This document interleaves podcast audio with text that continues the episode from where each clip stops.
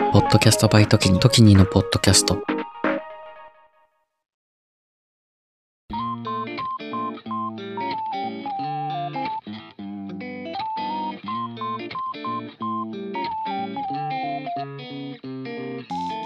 大学で男の子のことが好きな男の子に出会ったのが僕の最初の変化ということで。で、それが第一ステップだとすると、僕にとっての第二ステップっていうのは、フィリピンとかタイとか東南アジアたくさん行ってて、そういうところでの経験だなというふうに思います。旅行好きだったりとか、海外経験したいなとか、カクカクしかじかあって、東南アジア、現地にたくさん友達できたんですよね。それで、タイでホームステイしたところのタイ人の友人が男の子が好きで、個人としてそうなんだろうなというふうに思ってたんですけど、もっと大きい経験がフィリピンで身体的な性別が男である友人が20人近くいるんですけど、彼らのうち9割が男の子、女の子、どちらも愛せる、どちらも好きなんですよ。というふうに伺って、伺ってというか、一人一人ね、話してて、もう、日本で言うストレートっていう言葉はここにはなくて、いや、むしろ、ここでのストレートは彼らのことを指すのか、みたいな。本当普通とか常識って文化に、その、その環境、文化に依存するわけで、これも何度も同じこと言うんですけど、自分には常にフィルターがかかってて、あのフィルターがかかってるんだなと意識しなきゃいけないなと意識しながら自分にはブルジョワリベラル的な教育を受けて日本という島国で育ってっていうねそういうバックグラウンドがありますっていう意識を持って関わっていかなきゃ。なるべくそのフィルターを外して見ていかなきゃ。本当の姿本当に近い姿っていうのはなかなか見れないなと。いうふうに衝撃的な体験でした。まあ今となってはね、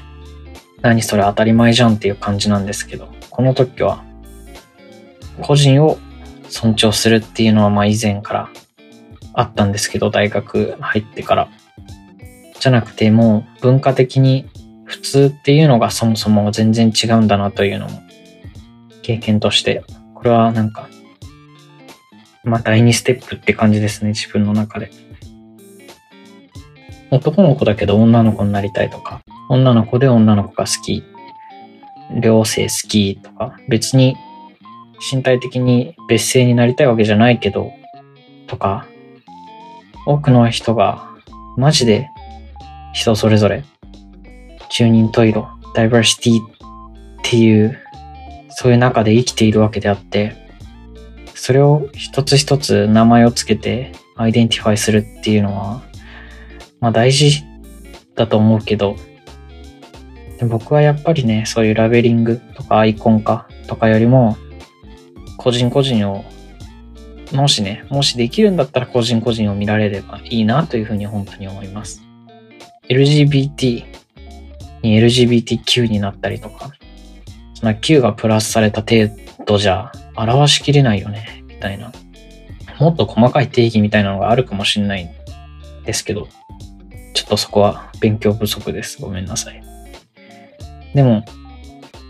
なんかね、自分のことを理解してもらうために分かりやすいアイコンとかグルーピングなんかが、もしね、もっと増えて、まあ、個人個人見るのって難しいから、そういういい役割を果たしてくれるといいですよね、そういうアイコン化は。差別的に扱われないような LGBTQ はセクシャルマイノリティだ。マイノリティは保護すべき対象だとかじゃなくて、そういう、ね、ただ、ただ、 identify されてるだけ、ただ特定されてるだけの差別的な用語が一切、内容が一切含ままれないように扱われるグルーピングだったら全然いいと思いますし、そういう社会になれば本当にいいなと思います。でも僕自身ね、こういうカルチャー体験とかコミュニケーション、人との、友人とのコミュニケーションを通して、ハッとさせられた、目が開いたことだし、それまでは、本当凝り固まった人間だったし、凝り固まってることも気づかなかったし、かといって逆に、フィリピンの友人たちが凝り固まってないのか、彼らが、彼らは目が開いてるのかって言われたら、別にそういうわけでもないと思うし、ハッとさせられる前の状態っていうのを覚えてるから、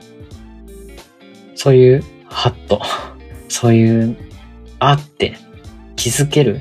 経験みたいなのをね、みんな、誰しもできればいいんですけど、したくない人もいると思うし、難しいですよね。そしてまあ自分ももう目覚めたとか、自分はもう気づいたとか、そういうふうに満足せずに、ただ、一枚だけフィルターが破れた程度に思ってないと、いろんな人を傷つけそうだなというふうになるべく思うようにしてます。赤裸々に告白してくれる人なんてすごい少ないし、喋れよとか強要したくないし、かといってそこまでの中になるのも時間がかかるし、だから僕は本当にラッキーだなっていうふうに思ってました。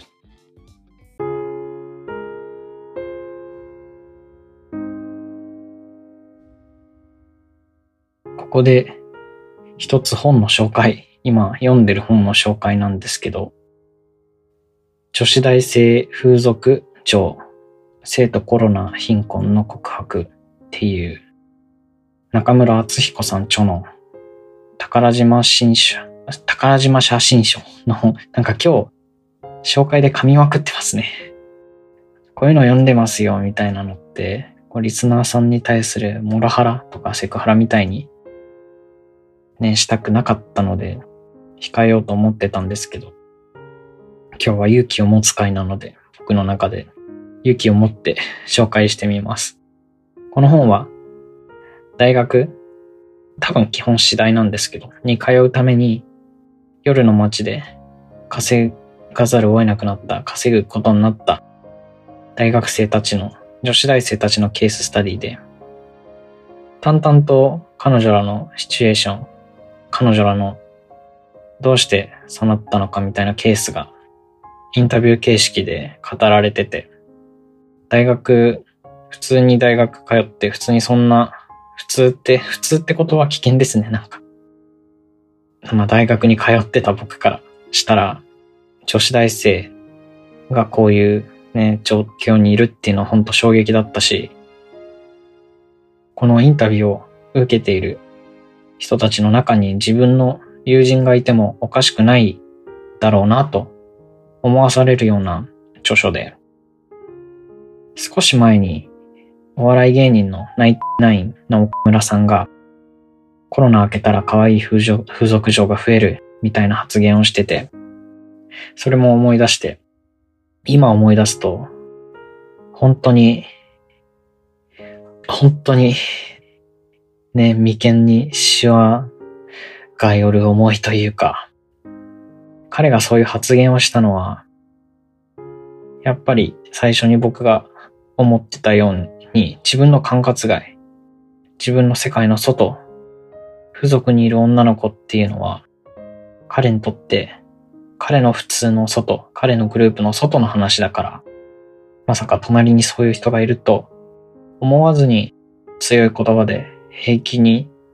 結果として多くの人を傷つけられたし炎上したんじゃないかなと思います。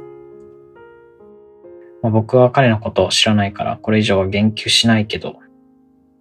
知らないことは罪だなと思いました。知らないことたくさんあるな。それも知らないことは罪だって押し付けるのではなく、自分の中でそっとそういう気持ちを維持できればいいなと。もうぐるぐるですね。一生ぐるぐるしてますね。こう思うけど、こう言わない方がいいとか、そういう話ばっかりですね、今日は。人に話を聞くっていうのは、まあすごい難しいことだけど、こういう本を読むことで、少しでも個人を知るっていうことの補完になるのかなと思って、で、僕は惹かれたので、これもね、紹介しました。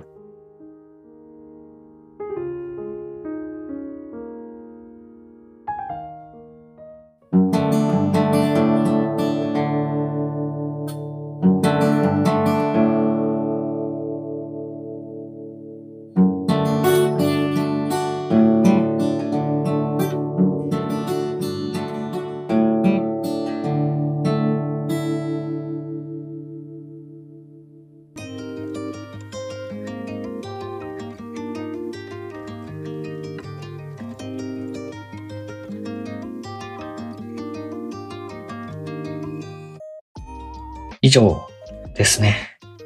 どちらかってて結論があるわけでもないんですけど、僕の頭の中のごちゃっとした感じとか気持ちとか変化とか、なんとなく伝われれば、伝わってればいいなというふうに思ってます。社会課題とかについては、まだね、興味を持ちきれない部分、興味を持ちきれないテーマっていうのもたくさんあって、このテーマは、ほんとちょうどね、自分の心の変化っていうのもあったから喋りやすかったんですけど、それこそなんか政治の話とか株の話とか、自分に直接関わって、関わってるんだけど、関わってない、関わりきれてないものは、まだまだ興味が持ちきれてるとは言えなくて、でも興味がないっていう状態も興味がある。興味がないっていう自分の状態にすごく興味があって、自分がどうすれば興味持てるのかなとか、そういう自己改革ってちょっとずつすごく大事だなと思います。勉強不足だなって思うと、ついつい大きな言葉で検索しがしがちだけど、例えば今回で言うとジェンダーとか、問題とか、そういうふうに検索しがちだけど、やっぱ今回のように近場というか、自分の届く範囲の友人とか、なんか自分にどういう影響があるのかなとか、そういう点で考えられれば、僕は一番興味持てるのかなというふうに思います。あとはね、同じだけど、自分が経験してしまうことですよね。僕は経験好き、経験オタクみたいなところがあるのかなと思いました。経験しちゃうと一気に自分ごとになるんですよね。なんか、ボランティアとかもそういうことだと思います。ボランティアについてまた今度話しましょう。もしね、自分の自由な時間があれば、そういう時間を使ってなるべく外に出ていろんなことを知りたいなと思いました。外っていうのは自分のグルーピング、自分の社会的レイヤーの外っていうことです。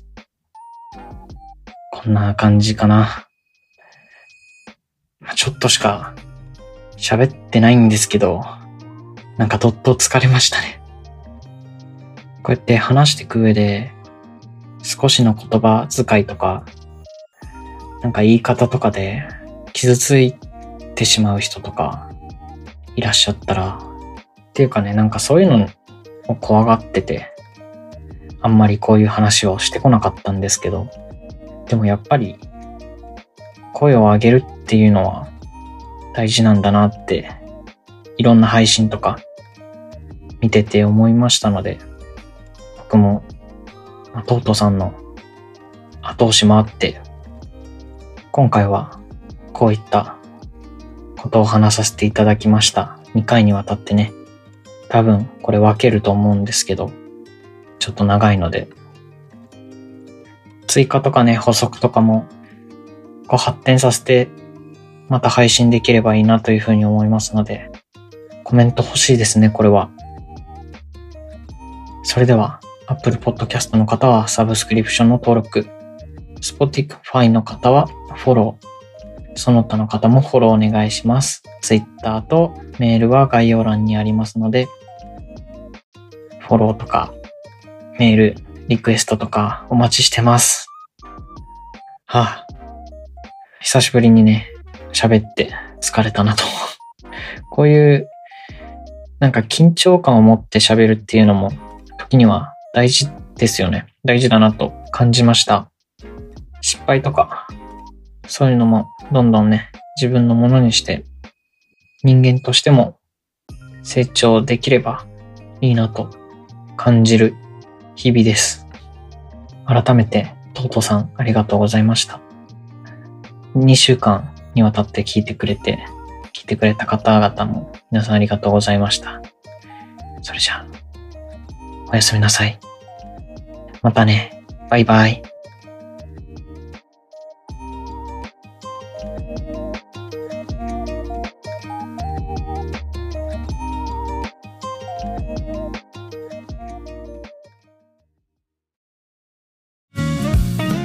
エモーショナルのロジックをお聞きの皆さん、こんばんは。数年後に仕事を辞めて世界一周をしたい僕ときにが各国に詳しめなゲストと一緒に旅を語る世界一周準備系ポッドキャスト地球地元化計画は不定期随時配信中です。番組は概要欄トップの時に総合リンクから、ポッドキャストで一緒に旅しませんか？